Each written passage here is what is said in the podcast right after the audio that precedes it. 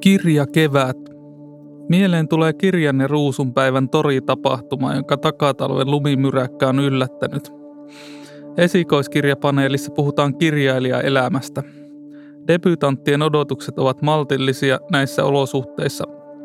Ruusut eivät torilla selviydy, mutta kirjat, ne viedään kotiin ja luetaan loppuun saakka kelmeän yövalon hehkussa. Kirjasyksy ja messut, glamour ja palkintosade, kohta ne ovat edessä, yhtä varmasti kuin kuolema.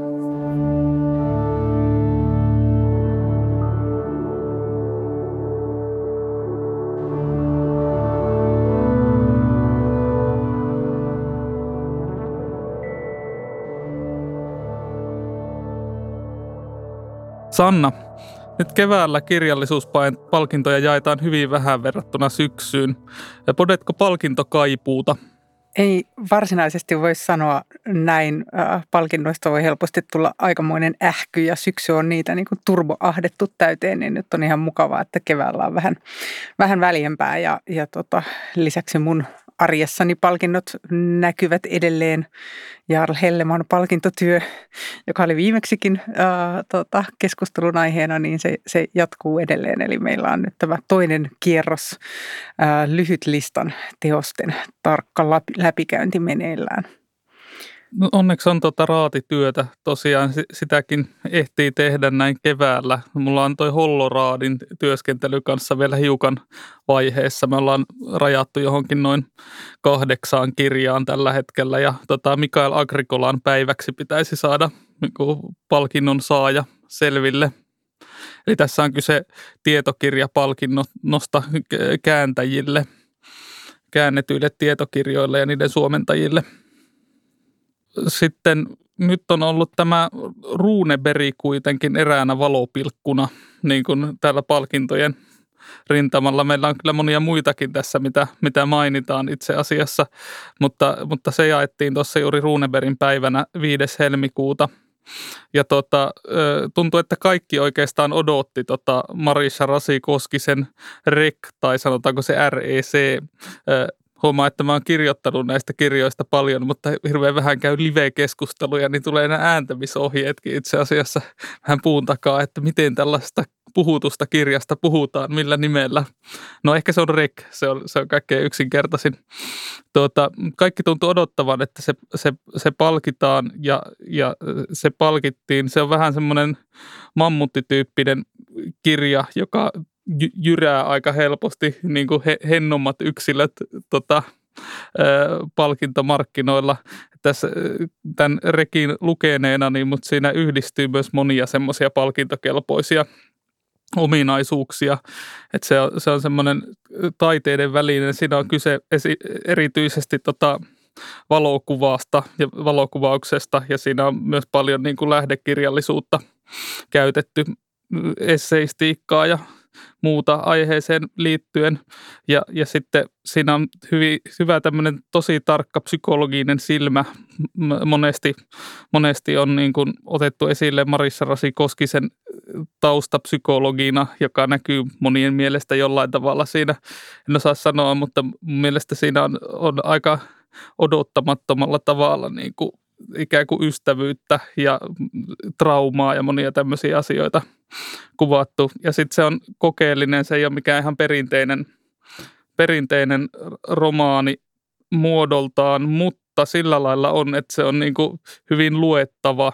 Yksi jopa ystäväni vertasi sitä Juha Itkoseen niin kuin luettavuudessaan, että se on samalla lailla, siinä on joku semmoinen, semmoinen perustaso, johon pääsee helposti sisälle – se, toi on mun mielestä kiinnostavaa, kiinnostavaa, koska mä kuuntelin juuri Marissa Rasikoskisen ja Sinikka Vuolan keskustelun, joka oli nauhoitettu tuolla tämän palkintojuhlallisuuksien yhteydessä. Suosittelen sitä lämpimästi. Se löytyy YouTubesta ja siitä saa, saa myöskin ääntämisohjeet. Mielestäni he puhuivat rekistä. Joo, no mutta, no mukava kuulla, että nyt ihan tota, väärillä jäljellä. Joo, mutta siis mun mielestä oli tosi kiinnostavaa, että, että niin kun Rasikoskinen siinä kertoi, että hän... Ää, oli sen pitkän kirjoitusprosessin aikana välillä itsekin niin kuin ihmetellyt, että onko tästä tulossa, tulossa kirja vai jotain muuta. Eli että siis kuulosti siltä, että se hänen mielessään ollut teos olisi voinut ottaa jonkun muunkin hahmon, jonkun installaation tai valokuvanäyttelyn mm. ja sitten vasta lopulta löysi, löysi niin kuin sen olomuotonsa ja myöskin tekijää tyydyttävän olomuodon kansien, kansien välistä. Mutta se oli mun mielestä tavattoman kiehtoa tämmöinen tausta tälle, tälle teokselle, joka sitten niin kuin just äsken sanoit, niin on, on ilmeisesti sitten hyvin, hyvin tota, kuitenkin luettava kirjallinen teos. Se ei ole mitenkään ainakaan semmoinen juoneton romaani, vaan siinä on jopa niin kuin useita, useita juonia ja semmoisia salakäytäviä, mutta tuntuu, että, että, että se on, on sen, sen tyyppinen, että sitä voi tavallaan alkaa myös lukea eri kohdasta tai, tavallaan, varsinkin jos on jo ehtinyt tutustua siihen vähän, niin se, siinä voi harpata periaatteessa vähän eteenpäin ja vähän niin kuin haahuilla siinä kirjassa myös. Niin, niin se, siinä mielessä se installaatiomaisuus on, on, on ihan totta. Öö, mitä sanot tästä, että onko, onko olemassa tämmöisiä teoksia, jotka on jopa liian palkittavia. Et tässäkin tämä Rek oli ehkä, mielestäni tämä oli nimenomaan semmoinen kirja, joka voi odottaa, että se voittaa Runeberg-palkinnon. Se ei olisi mikään mahdoton Finlandia-ehdokaskaan myös, mutta, mutta se ei, ei välttämättä yllätä, että, että siellä etsitään ehkä usein semmoista vielä perinteisempää lukuromaani materiaalia. Mutta sitten kun tämän tapainen kirja on ehdolla ja se, siellä, siellä on monia niin kuin vähän pienemmän näköisiä tai semmoisia, joista ei tule niin mieleen, että tässäpä on suurtyö, vaikka olisikin todella laadukkaita teoksia kyseessä, niin jyrääkö tämän tyyppinen kirja helposti niiden yli sitten?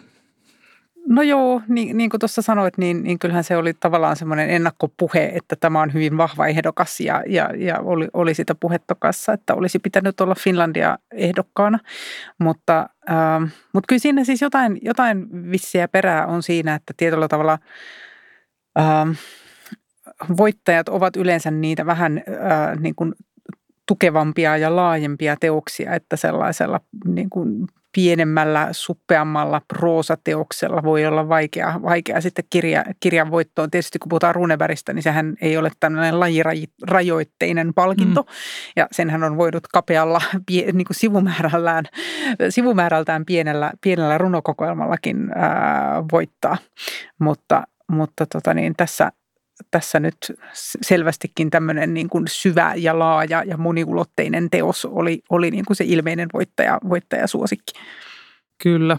Ja juuri katsoin näitä Runeberg-palkinnon sääntöjä myös, niin ne oli ilmeisen äh, tota, vanhaa perua, koska siellä säännöissä luki palkintosumma myös, joka oli siinä 10 000 euroa, mutta oikeasti uutisoidaan, että se on 20 000 euroa, mutta siellä säännöissä luki, että, että, tämä palkinto keskittyy erityisesti romaanin, romaani- ja novellitaiteeseen ja runouteen, mutta raadin päätöksellä sitä voidaan myös laventaa, eli siinä niin kuin raadille annetaan sellainen tietty ro- rooli niin kuin halutessaan vielä laventaa sitä muihinkin julkaisuihin.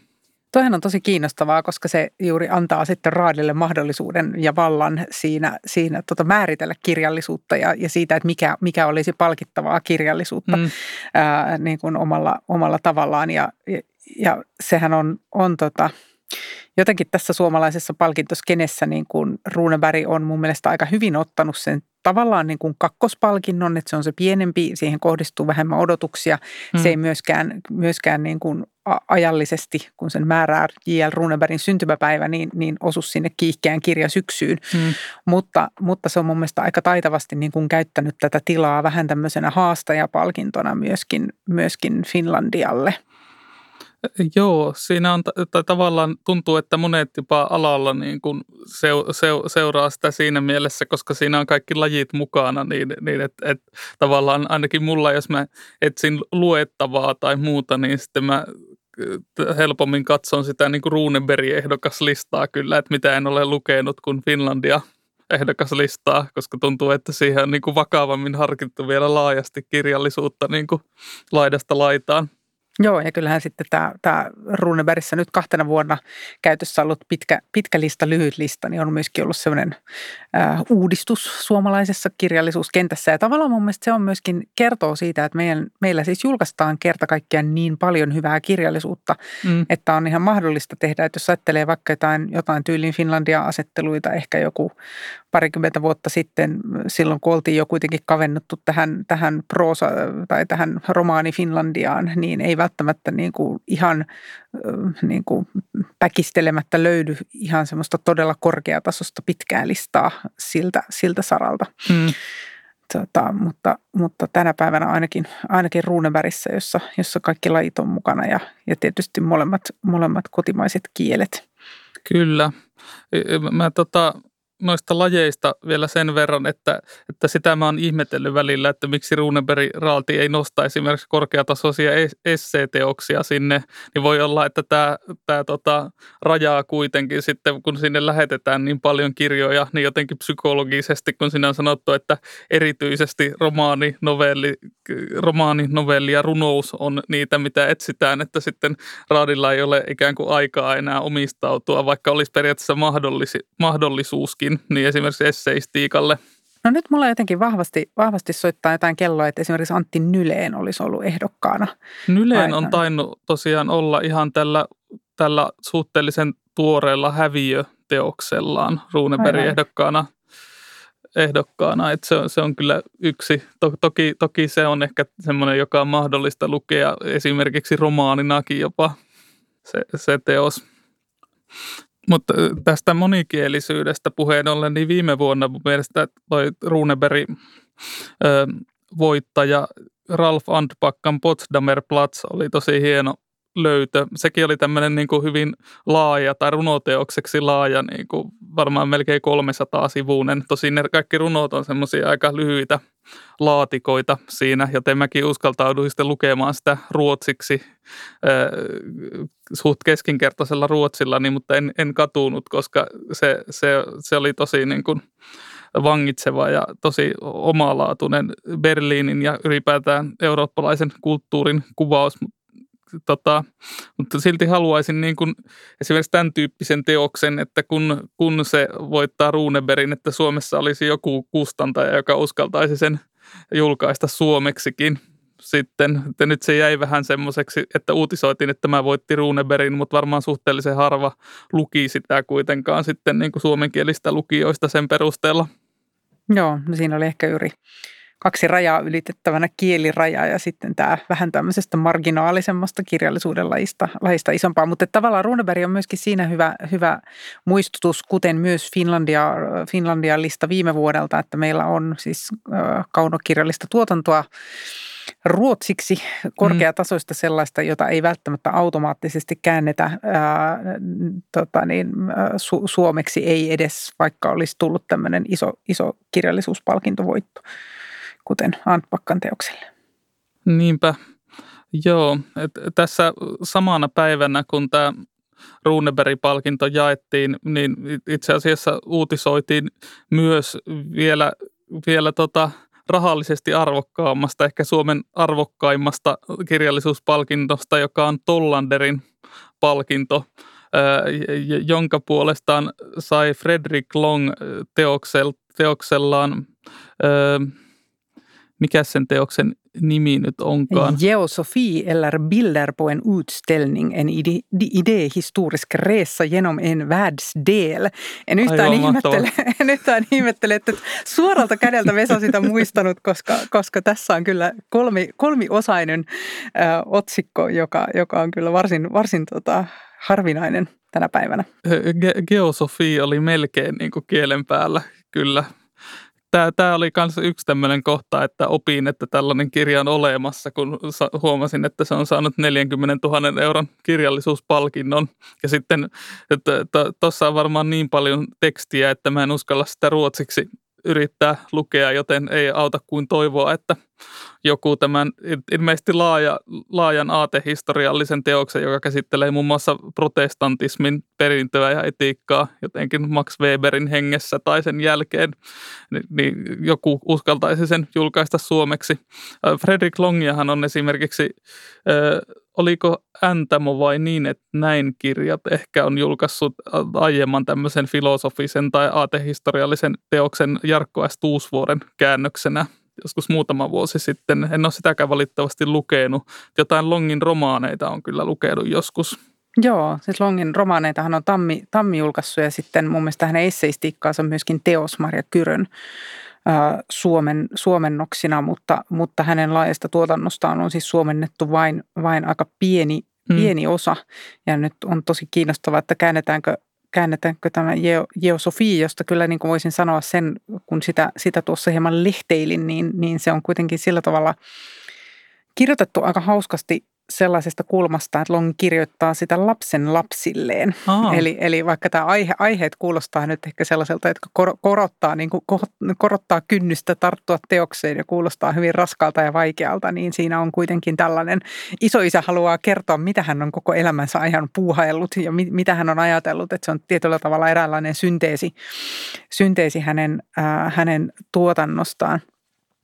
Tuossa lehteilin, lehteilin tota itse kotona hyllystä löytyy Venäjän serkkuja. Sitten mä oon lukenut myöskin äh, Longelta sen Minä, dosentti ja Jane. Sen mäkin olen lukenut. Se, se oli semmoinen niin vihaisen vanhan miehen kirja tyyppiä. Kyllä, kyllä. Siinä on aika, aika, aika purevaa, purevaa satiiria ja, ja niitä niin kuin, tota, äh, ja, ja, sellaista niin kuin, äh, omalaatuisesti niin kuin käsiteltyä postmodernia virettä, kuten myös siinä Venäjän serkussa, jossa on, jossa on vähän semmoinen niin kuin tarina tarinan sisällä hmm. ja, ja sitten vielä sen sisällä tarina, tämmöinen maatuskamainen, maatuskamainen rakenne, ää, rakenne siinä, siinä, että se tavallaan avautuu eräänlaiseksi histori- historialliseksi ää, romaaniksi, mutta, mutta rakenne ei ole millään tavalla tyypillinen, tyypillinen historialliselle romaanille. Mä mietin, että kumpikaan näistä teoksista ehkä muhun jättänyt mitään ihan lähtemätöntä vaikutusta. Sillä voi kyllä olla syynsä, että, että on mahdollisesti lukenut niitä jossain semmoisessa vähemmän keskittyneessä, keskittyneessä mielentilassa, että ei pidä pistää nyt suoraan kirjailijan, kirjailijan syyksi tätä. Mutta kun lehtelin sitä Venäjän serkkua, niin se palasi kyllä mieleen, että siis Long on taval, tavattoman semmoinen niin kuin stilseekkär, sanottaisiin ruotsiksi, siis hyvin, hyvin niin kuin, siis varma kirjailija. On siis nautittavaa lukea sellaista tekstiä, missä, mikä on niin kuin runsasta, yksityiskohtaista, ähm, äh, niin kuin syvää ja sinne mitään, mitään turhaa. Äh, hmm. että tavallaan... Ähm, siinäkin, niin kun, kun sitä Venäjän serkkua katselin, niin, niin ikään kuin jokainen, tai sieltä oli hyvin helppo niin kuin nostaa kappaleita, jotka olisi itsessään toiminut jonkunlaisena mininovelleina. Mm. Ää, eli, eli tavallaan se, se niin kuin viimeistelyn taso on, on, on, on niin kuin erittäin, erittäin korkea, korkea siinä, ää, siinä tekstissä. Ähm, mutta Long, Long on tota siinä mielessä, kun puhutaan kirjapalkinnoista, niin kiinnostava ää, kirjailija, että hän on kieltänyt kustantajien, kustantajiensa lähettämässä, lähettämästä omia teoksiaan kilpailuun. Et sen takia hän ei ole ollut Finlandia tai Runeberg mm. ehdokkaana, vaikka varmasti muuten, muuten olisi ollut. Ja, ja hän on siis sanonut perusteeksi sen, että hänen mielestään kirjallisuudessa ei voi kilpailla. Ja se, että hän nyt sai tämän Tollanderin ää, palkinnon, niin, niin siihen hän ei, ei niin kuin voi ilmoittautua niin. ehdokkaaksi, että se vaan lankeaa sitten, kun se kohdalle osuu. Ää, ja, tota, Olisi niin, kiinnostavaa, että onko, tuleeko tästä semmoista Ber, Thomas Bernhard-tyylistä palkintopuhetta tai tai semmoista Samuel Beckett-tyylistä niin kuin julkisuuden pakoilua, että, että, että tota, Beckett hän oli, oli tota, hotellinsa linnoittautuneena pitkän tovin, kun kuuli Nobelin palkinnosta. Joo, joo, no ehkä vähän, vähän samaa, koska, koska Long on myöskin nyt sanonut, että hän ei anna mitään haastatteluja mm. tähän palkintoon liittyen äm, ja hän hän ei myöskään sit normaalist, normaalistikaan anna, anna kovinkaan paljon haastatteluja eikä esiinny kirjamessuilla. Että hän, hän on ilmoittanut, että hän on, on kirjoittava ihminen. Mm. Mutta mitä mieltä saat tällaisesta eetoksesta, Vesa, niin kuin tämän päivän tavallaan kirjallisessa miljöössä, joka yhä enemmän korostaa kirjailijan näkyvyyttä myös mediajulkisuudessa ja tavallaan sitä, että, että kirjailija tarvitaan niin kuin hahmona sinne tekstin taakse. Hmm. tietyllä niin kuin jännittävällä logiikalla, niin just tänä, tänä aikana ton tyyppinen kirjailija erottautuu aika, hyvin. Toki se ei voi olla ihan kuka tahansa välttämättä, joka ilmoittaa, ilmoittaa vaan, että minä en sitten anna haastatteluja ja saa huomiota tai muuta niin kuin sillä. Mutta tota, jos siinä on joku semmoinen kiinnostava aspekti ja joku twisti, että, että kirjailijasta ollaan kiinnostuneita, niin tuo saattaa pikemminkin lisätä kuin poistaa sitä kiinnostusta. Se tuo semmoista niin kuin tiettyä kadotettua mystiikkaa siihen kirjailijan hahmoon suomenkielisen kirjallisuuden puolellahan Juha Seppälä on pitkään ollut sellainen, että hän ei ole kyllä kieltäytynyt mistään palkintoehdokkuuksista, mutta e, ei ole, ei ole musta ollut kirjamessuilla esiintymässä ja on antanut vain todella harvoin niin kuin haastatteluja ja lehdille silloin, että ei ole missään niin kuin televisiossa tai radiossa ollut. Joo, mietin, mietin että, että onko tämä jotenkin tämmöinen asenne ää, jotenkin tyypillistä tai mahdollista ainoastaan varttuneemmille miespuolisille kirjailijoille, niin. koska ei ehkä ensin tule nyt mieleen esimerkiksi ketään naiskirjailijaa, joka varmasti heitäkin, heitäkin ää, saattaa, saattaa olla, koska tietysti jos ei aio pitää numeroa itsestään, ei myöskään yleensä pidä numeroa siitä julkisuudessa, että mm. en tule julkisuuteen nämä, nämä henkilöt ehkä on sellaisia, Fredrik Long ja Juha Seppälä, jotka on jossain vaiheessa jopa on pitäneet siitä vähän meteliä, että se, se on jäänyt heidän maineeseensa ikään kuin, että en kommentoi leima.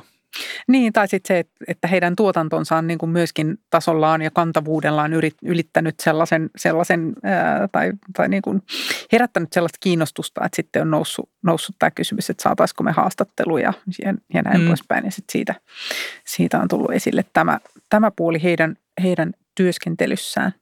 Mutta ehkä tota, pari sanaa vielä tuosta Ton Landerin ää, palkinnosta, jota siis myöntää Svenska Litteratursällskapet Sällskapet.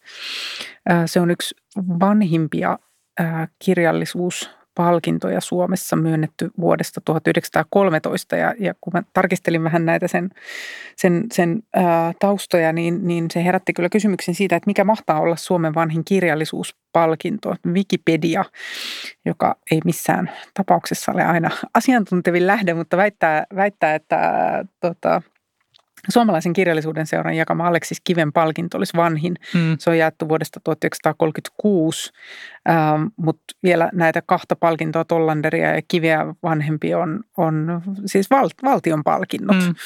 äh, joita, joita on siis äh, myönnetty jo 1800-luvulla luvulta alkaen. Ja niitä nyt ei tietysti myönnetä pelkästään kirjailijoille, niin siitä voi tulla se, että niitä ei ikään kuin lasketa vanhimmaksi kirjallisuuspalkinnoksi. Aleksis Kivi muuten oli ensimmäinen kirjallisuuden valtionpalkinnon saaja vuonna 1865 teoksella Nummisuutarit. Ja ehkä niin kuin kiven kirjailijakuvaan liittyy se, että hän olisi jotenkin ollut kirjallisen eliitin hylkimä, mikä tulee siitä, että aina pidetään esillä tätä Alkvistin Joo. murska-tuomiota seitsemästä veljeksestä ja muistellaan kurjaa kuolin mökkiä, mutta Aleksis Kivihän itse asiassa oli aika taitava kirjallisen uran rakentaja mm. myöskin ja pelaaja ja hänet, hänet, kyllä hänen arvonsa tunnustettiin ja hänen elin, elinaikanaan. Mm. Tämä on tota, itse asiassa tämän tyyppisiä niin kuin murska-arvioita, mikä, mikä oli ilmiselvästi Alkvistin kohdalla. Nyt niin kuin jälkiviisaasti on nähty se sen ideologisuus si, siinä, niin, niin har, harvoin sen, sen tyyppistä vaivaa murska-arvion kirjoittamiseen nähdään, jos kyse ei ole niin kuin millään lailla tunnetusta tai tunnustetusta tekijästä – että sitä, sitä asiayhteyttä ei ehkä nähdä niin kuin kiven kohdalla niin helposti, vaan on helpo, ajat, helpompi ajatella, että kyseessä oli jotenkin täysin unohdettu ja hyljeksitty, mutta tuskinpä hän olisi silloin saanut sitä Alkvistin murska-arviotakaan. Niinpä, joo. Joskus mietin, että tässä, tässä yhtälössä loppujen lopuksi se, se niin kuin, äh, tietyllä tavalla niin kuin uhri on ehkä siinä mielessä Alkvist, että hänestä ei juuri mitään muuta muisteta kuin tämä murska-arvio. Savolaisten laulun muistan näin savolaisena, joka on kaunis Augusta Alkvistin kirjoittama runo. No niin, mukavaa, että tulee, tulee myönteisimpiäkin assosiaatioita Alkvistista.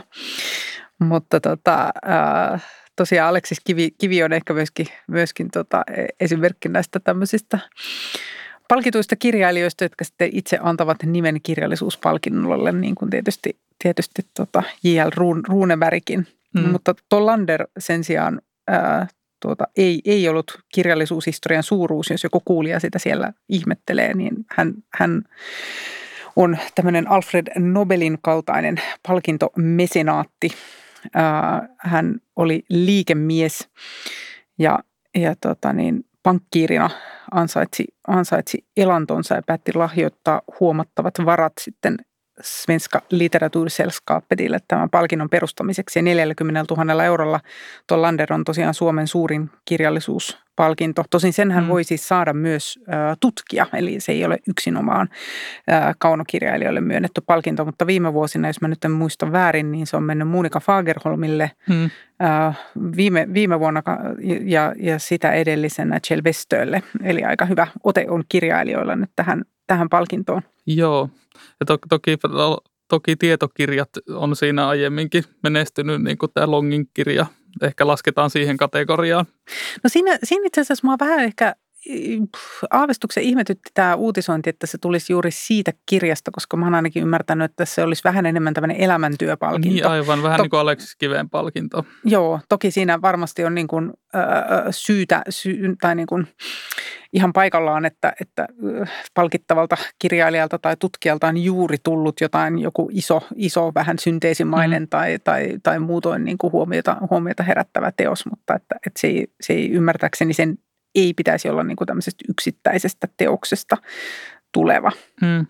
Mutta ehkä, ehkä tota niin vielä tämmöinen kirjallisuuspalkintojen kulisseista tällainen fakta, että paljonko rahaa tarvitaan, jotta voidaan myöntää 40 000 euron palkinto, kun aina välillä on, on eri tahoilla kaiken näköisiä haaveita siitä, että perustetaan mahtava kirjallisuuspalkinto, niin Svenska litteratursällskapet, joka ihaltavan avoimesti kertoo myös finansseistaan, niin, niin kertoo sen, että että 1,7 miljoonan euron pääoma on se Tollanderin potti, mistä pystytään siis vuosittain jakamaan tämä 40 000 euroa. Eli jos siellä joku mesinaatti on nyt kuulolla niin ja laskeskelee omassa päässään, että kuinka suuren palkinnon hän voisi perustaa, niin tällaisissa summissa liikutaan.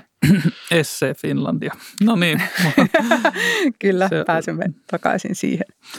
Joo tämä ehkä selittää tämän palkinnon arvon, että se että Tollander ei ollut kirjailija, vaan pankkiiri, että, että se, se tota, Runebergin palkinto on saatu nostettua vuosien varrella 20 000 euroon, mutta Runeberg tuskin jätti J.L. Runeberg tai Fredrikkakaan tämmöistä pääomaa sinne palkintoa varten. Joo, en, en usko, että Runebergiltä mitään massiivisia rahavaroja jäi perittäväksi. Mietin tätä, että mit, miten Wikipedia voisi olla väärässä tästä Aleksis Kiveen palkinnosta, että se on vanhin. No ehkä sillä logiikalla, että, että sehän taide, se jaetaan pelkästään suomenkielisille kirjailijoille, niin tämän tyyppisistä palkinnoista se saattaa hyvinkin olla vanhin. Joo, tai sitten jos katsotaan todella tiukasti sitä, että se palkinto menee vain ja ainoastaan kaunokirjailijoille, Kyllä. eikä siinä ole mitään sivukategorioita, kuten valtion palkinnoissa, joita voi mennä eri alueille. Niin. Mutta ehkä jos, jos meidän kuulijoilla on jotain vankempaa tietoa siitä, mikä on Suomen vanhin kirjallisuus, edelleen jaettava kirjallisuuspalkinto, niin, niin siitä voi toki meitä, meitä informoida. Tätä, tätä sopii kommentoida ja haluamme mielellään vastata myös kuulia kysymyksiin, jos esimerkiksi tästä aiheesta sellaisia, sellaisia on.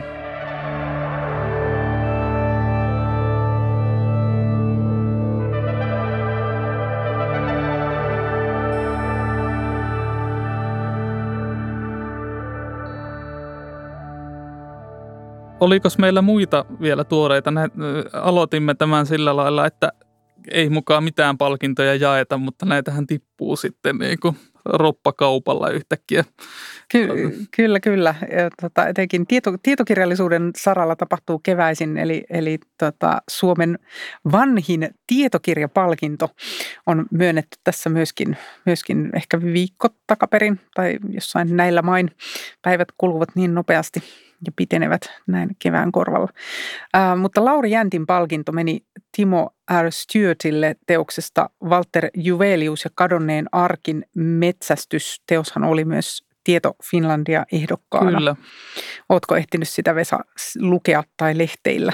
En valitettavasti. Muistan, että mä oon joka kerta fiilistellyt sitä jotenkin, kun oon nähnyt sitä jossain kuvattavan ja sillä lailla, että, että toi, tai viimeksi taisin verrata sitä Heikki Kännön romaaneihin sitä tarinaa ihan niin kuin paperilla. Se tuntui niin mielikuvitukselliselta tai semmoiselta joka suuntaan niin kuin lentävältä, mutta pitää kyllä, nyt kun siitä tulee jatkuvasti muistutuksia, niin, niin äh, kyllähän tämmöinen Suomen Indiana Jones kiinnostaa yli kaiken.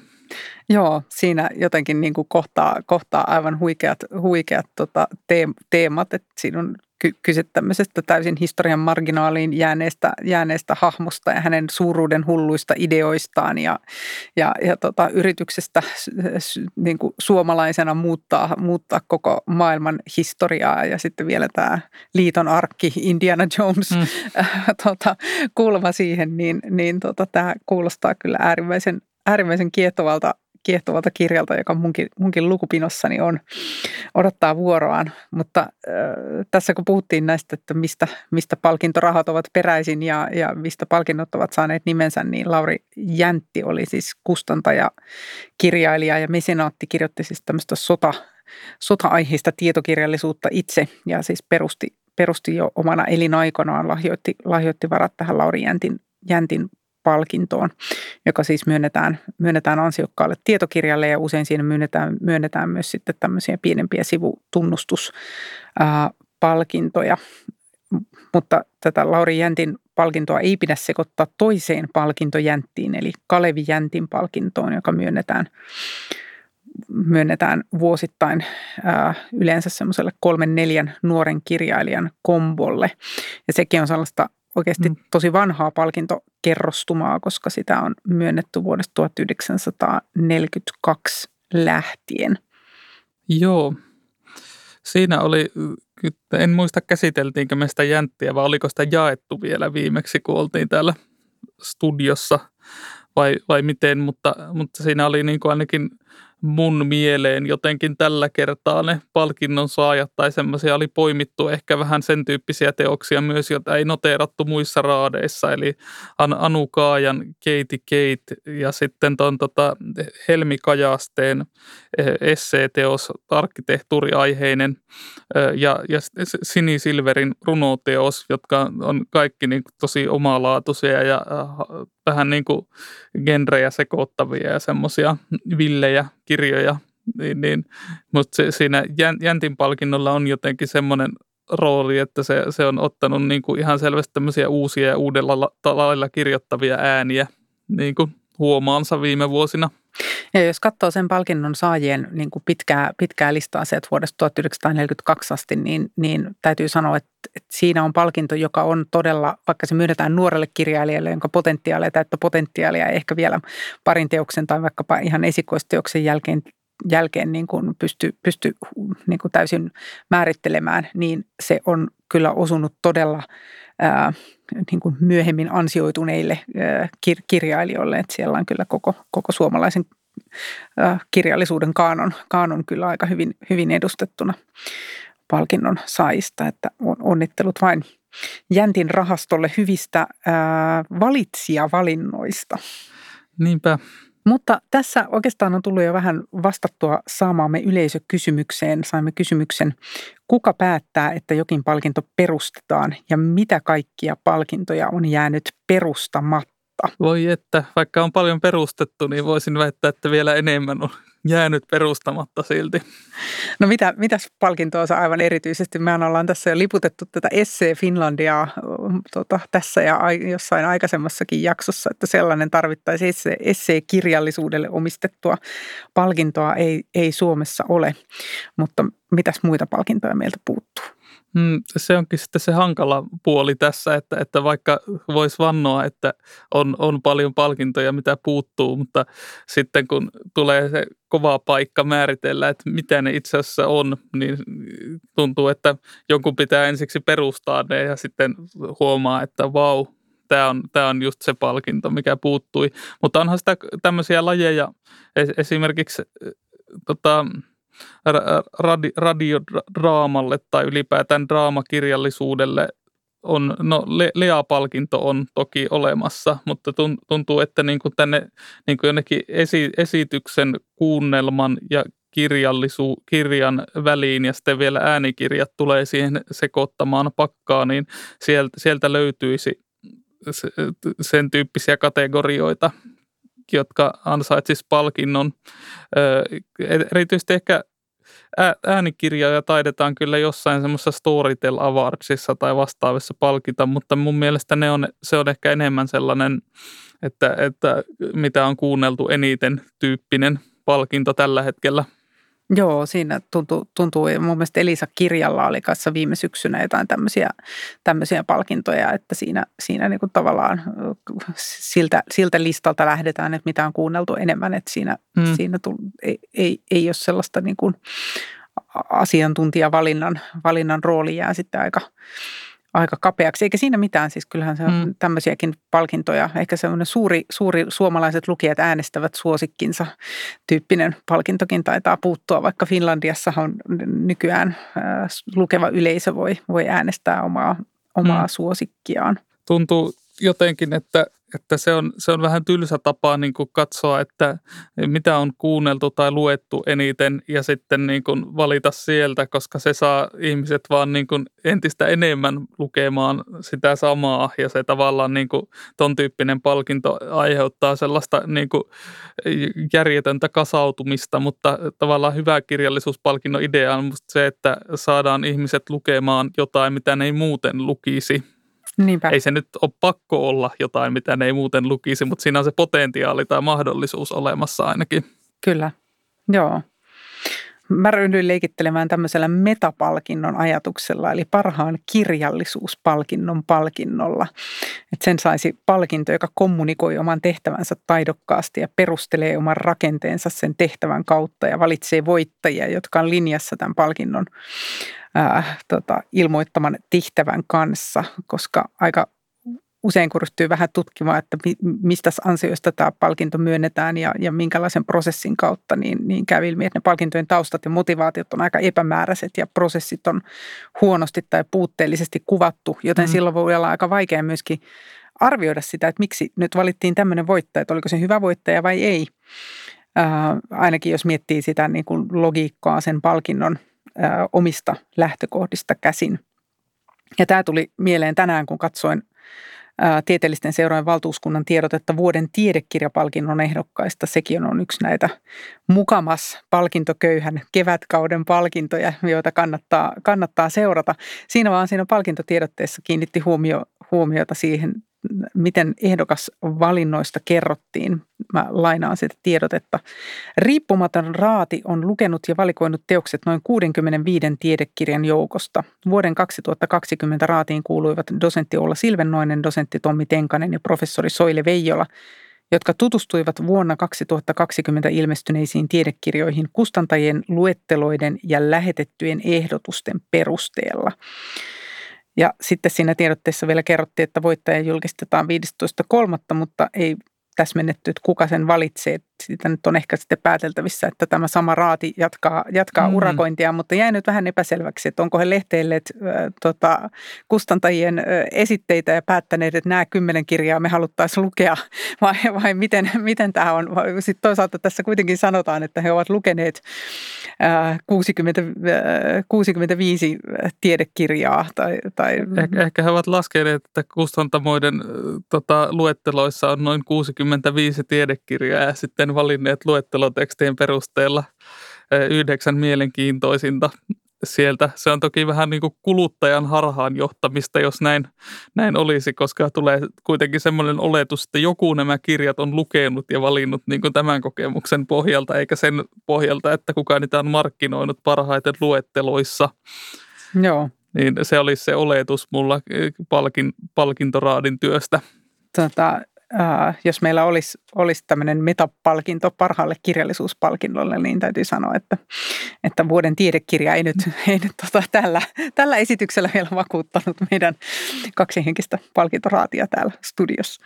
Kai, jos joku tämän perustaa, niin kai se on palkintopuhetta podcastin tehtävä niin. sitten, sitten perustaa tämä palkinto. Sitten heti joutuu siinä mielessä hankaluuksiin, että kun Runebergin palkintoakin olen niin kovasti aina arvostanut, mutta sitten kun lukee ne säännöt ja siellä on vanha palkintosumma mainittu vielä säännöissä, niin tämän tapaiset kommellukset helposti laskee sitten palkinnon arvoa jopa suhteettoman paljon. Nyt kun palasit vielä Runeberg-palkintoon, niin, niin tota, meillä on ehkä tiedotusluontoista asiaa, tai sinulla Vesa on ehkä tiedotusluontoista asiaa liittyen Runeberg-palkinnon, Runeberg-palkintoon tänä, tänä vuonna. Äh, kyllä. Äh, tuota, en, en tiedä, tai en, en uskalla vielä sanoa kokonaan sen raadin, johon siis kuuluu tota, suomenkielisten ja siis Suomen kirjailijaliitosta ja sitten tota, ruotsinkielisten kirjailijoiden kirjailijaliitosta myös jäsenet lisäkseni, mutta siis itse olen Suomen arvostelijan liiton edustajana valitsijaraadissa tänä, tänä vuonna ja odotan sitä innolla, että pääsen lukemaan satoja suomenkielisiä kirjoja, ei kun suomen ja ruotsinkielisiä kirjoja itse asiassa. Eli että aiemmin olen kuullut monilta, että sinne lähetetään todella paljon kirjoja, joten koska pidän kirjoista, niin otin tehtävän vastaan. Joo, ja nyt sitten, sitten varmaan pitää pitää myöskin hoksottiot auki tälle, tälle mahdollisuudelle laajentaa kirjallisuutta, niin kuin sä olit siellä säännöistä bongannut, että, että ei tarvitse välttämättä rajoittua näihin runouteen novelleihin ja, ja tota, proosakirjallisuuteen, jos siellä Mulla on eräät henkilöt sanoneet, että, että näytelmiä pitäisi olla siinä listalla, mutta en jää nähtäväksi lähettääkö kukaan toki on ehtona että varmaan, että joku kirjan kustantaja on sen näytelmän myös julkaissut, että se ei, ei, ei ihan niin kuin pelkkää paperinippua ei välttämättä voisi palkita, mutta kyllä näitä löytyy kuitenkin nyt tänäkin vuonna on jo, on jo tullut näitä julkaisuja. Joo, ja siis olettaisin, että se on sunkin kaltaiselle kirjallisuuden kehäketulle, joka lukee todella paljon, niin kuitenkin vielä silmiä avaava se, että, että saa ja joutuu lukemaan sen niin kuin ison vyöryn, niin siitä saa varmaan ihan niin kuin erityisen näköalan juuri vuoden 2021 ää, Suomessa julkaistuun kirjallisuuteen. Joo, ehdottomasti. Että, että tässä tuntui ehkä Siis tämä koko, koko valitsijaraati on silloin, kun tämä podcast tulee, niin varmasti jo julkaistu, mutta, mutta tota, ö, en saanut vielä lupaa puhua siitä koko raadin koostumuksesta, niin mainitsin siksi vain itseni tässä. Mutta mulla on semmoinen tehtävä myös, joka alkaa jo tänä keväänä. Ja huomasin, että, että asiantuntemukseni juuri ja juuri saattaa riittää, jos vähän huijaan siinä sivussa, niin kirjoitan siis Nordisk Tidskrift-julkaisuun semmoisen katsauksen suomalaiseen tai suomenkieliseen kirjallisuuteen vuonna 2020 ja se tehtävä jatkuu myös niin kuin seuraavana vuonna. Tämä julkaistaan siis ruotsiksi tämä julkaisu. Ja se teksti käännetään ruotsiksi, niin mä ajattelin, että jos mä oon ollut Runebergin raadissa nyt vuonna 2021, niin silloin mä osaan ainakin kirjoittaa sen katsauksen niin, että, että koen asiantuntemukseni riittävän. Joo. Että nämä tukee ikään kuin toisiaan.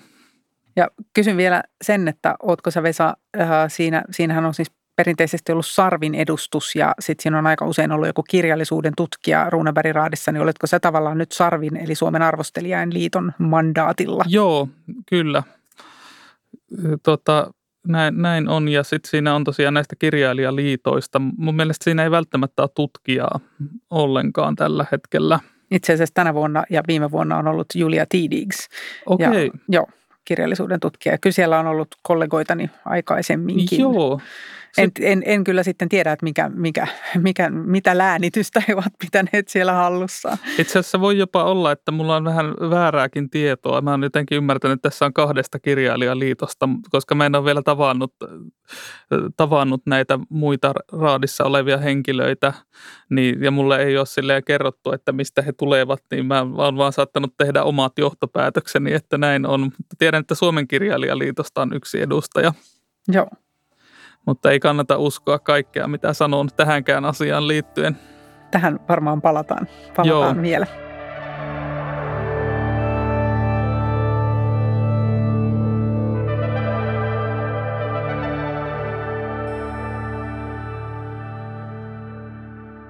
meillä oli kirjasuositukset tämmöisenä vakio aiheena tässä, mutta ehkä ennen sitä vielä voisin mainita pari tämmöistä kansainvälistä palkintoa.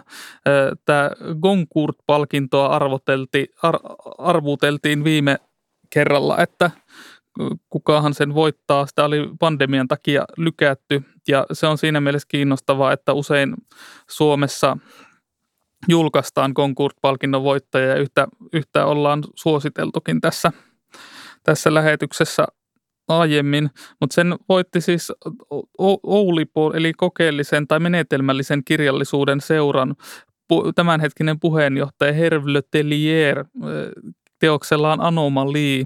Ja mä odotan todella mielenkiinnolla, että julkaistaisiko tämä kirja suomeksi. Se on siis tämmöinen kokeellinen dekkari ja monia erilaisia genrejä risteyttävä menetelmällinen teos, jota on myyty noin miljoona kappaletta nyt Ranskassa. Eli, eli ilmeisesti, no tietysti Goncourt-palkinto auttaa myymään kirjaa epäilemättä, mutta kyllä siinä on joku uponnut yleisöönkin, että siinä ilmeisesti jotain vähän semmoista italo potentiaalia niin kuin suureen yleisöön vedota tämmöisellä kokeellisella kirjalla, niin se, se, se, se tekisi mieli lukea kyllä ranskaksi jo ennen kuin tulee suomeksi, mutta saa nähdä riittääkö rahkeet siihenkään.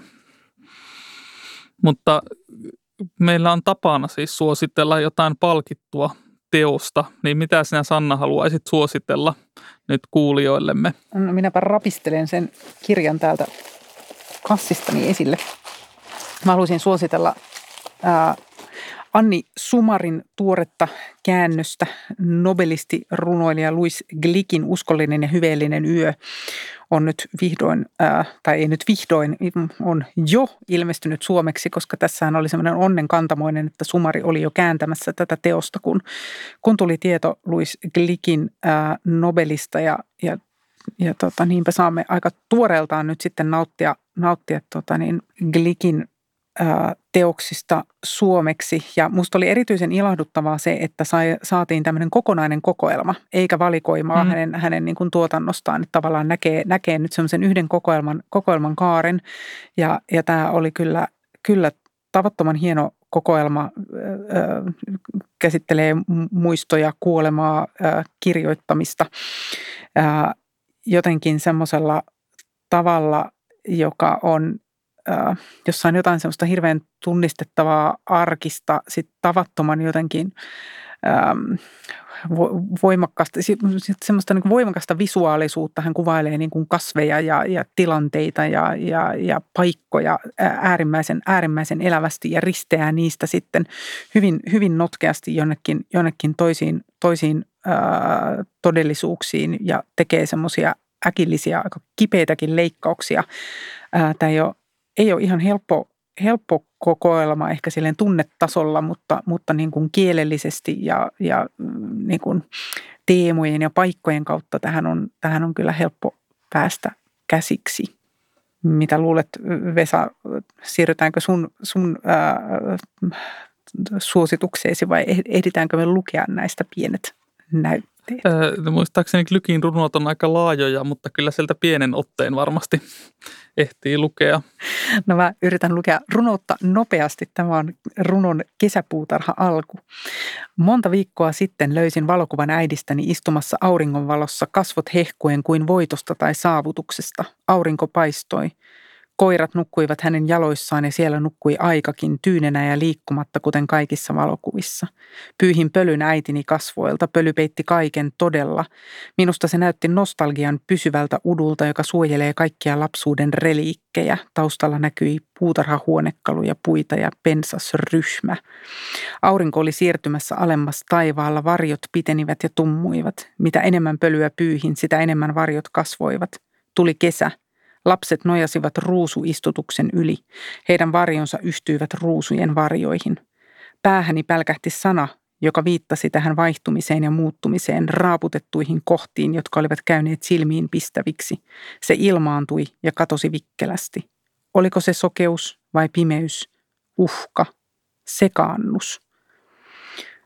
Tämä oli mun mielestä tavattoman hieno esimerkki siitä, mistä, mistä niin Roland Barthes puhuu punktumina, eli sellaisena valokuvan, valokuvassa olevana niin kuin piirteenä, joka jotenkin vaivaa ja hiertää sen valokuvan katsojaa, jotenkin horjuttaa hänen tasapainoaan ja, ja jotenkin niin kuin avaa aukkoja jonnekin toiseen aikaan tai toiseen, toiseen todellisuuteen. Ja tästä lähteekin sitten keriytymään semmoinen äidin kuolemaa ää, käsittelevä niin kuin moni, moniosainen runovyyhti. Joo, oli jotenkin hie, hieno tota, tavallaan suke, sukellus pimeyteen tuo runo. Tämä tota mun suositus on vähän niin päinvastainen. Tässä kirjassa on jotenkin musta rohkeasti lähdetty kirjoittamaan siitä, mitä on optimismi. Ja, ja se näyt, tuntuu niin kuin jotenkin sellaiselta aiheelta, että siinä on vaikea onnistua jotenkin, että valitaan lähtökohtaisesti, että tämä kirja – on muuten positiivinen kirja, mutta tämä on aforismiteos ja voittanut juuri vuoden aforismikirjan palkinnon, jonka Suomen aforismiyhdistys jakaa vuosittain. Ja mainitsen muuten, että tämä on yksi palkinto tai yksi niistä kahdesta, jotka tuli mieleen, jotka voidaan jakaa sekä käännöskirjalle että, että vaikkapa alun perin suomenkieliselle teokselle. Tota, Tähtivaeltaja palkinto on toinen ja sen ehdokaslista on juuri kanssa julkaistu. Sieltä löytyy muun muassa David Foster Vallasen päättymätön riemu sieltäkin. Mahtavaa. Joo, mutta tämä aforismiteospalkinto on sitä mä oon seurannut ja sieltä on usein löytynyt tosi kiinnostavia kirjoja. Ja tämä Alanenkin, vaikka Virpi on, Alanen on mun kollega, myös kirjalliskriitikkona tunnettu, niin oli jotenkin viime syksynä mennyt vähän ohi sen julkaisu kulttuurivihkoilta. Mutta nyt kun mä perehdyin tähän, niin mä olin tosi jotenkin ilahtunut, niin kuin varmaan tarkoitus olikin, että, että tämän tyyppinen teos on, on olemassa ja niin kuin jotenkin niin huolella ajateltu ja tarkasti työstetty niin kuin al, alusta loppuun, että tuossa oli ehkä sitä samaa, niin kuin, mikä se on se ruotsinkielinen sana, stil... Stilseker. Stilseker, joo, tämä, tämä on nimenomaan sitä. Ja mä luen tästä ihan muutaman aforismin, ne on tämmöisissä hienoissa sarjoissa täällä kirjassa itse niin kuin, no, per, perheelämä on sydäntä lähellä tällä hetkellä niin kuin ruuhkavuosissa varmasti kuuluukin, niin, niin siitä aiheesta. Perhe, oppia ajattelemaan monena ihmisenä yhtä aikaa. Yhtä aikaa. Lapsiperheessä vanheneminen on multituudi. Ikä, liikkuvien osien pyörre. Miksi kyselyjäksi ei voitaisi sanoa jokaista ikää? Tämä oli yksi sivu Virpi Alasen hiilellä piirretty hymy teoksesta. Kannattaa lukea. Ja nytten tämä kevät, koska päätimme jo etukäteen, että, että tuota, kirjallisuuspalkintoja ei jaeta, todistimme sen tässä nyt vääräksi, mutta voi olla, että palkintopuhetta ei silti tänä keväänä ilmesty tämän jälkeen. Emme ole varmoja siitä ehkä, mutta voi olla, että se ilmestyy harvemmin kuin syksyllä ainakin. Tuota, meillä on Nuoressa voimassa tulossa kaksi muuta podcastia, Sofia Blanco Sequeiroksen ja Edna Huotarin luotsaama filosofia-aiheinen syvään päätyyn ja minun ja Anu Silverberin luotsaama kritiikin syvät, eh, mikä se on? kritiikin sokeat pisteet, ei syvät pisteet, joka on eh, tota, kritiikkiaiheinen podcast, niin näitä tulee ainakin tässä tänä keväänä ja ehkä myös palkintopuhetta. Mutta kiitos Sanna tästä ja palaamme varmasti asiaan ennemmin tai myöhemmin. Kiitos, että kuuntelitte tätä palkintopuhetta podcastia. Nämä jaksot löytyvät podcast-palveluista ympäri maailman.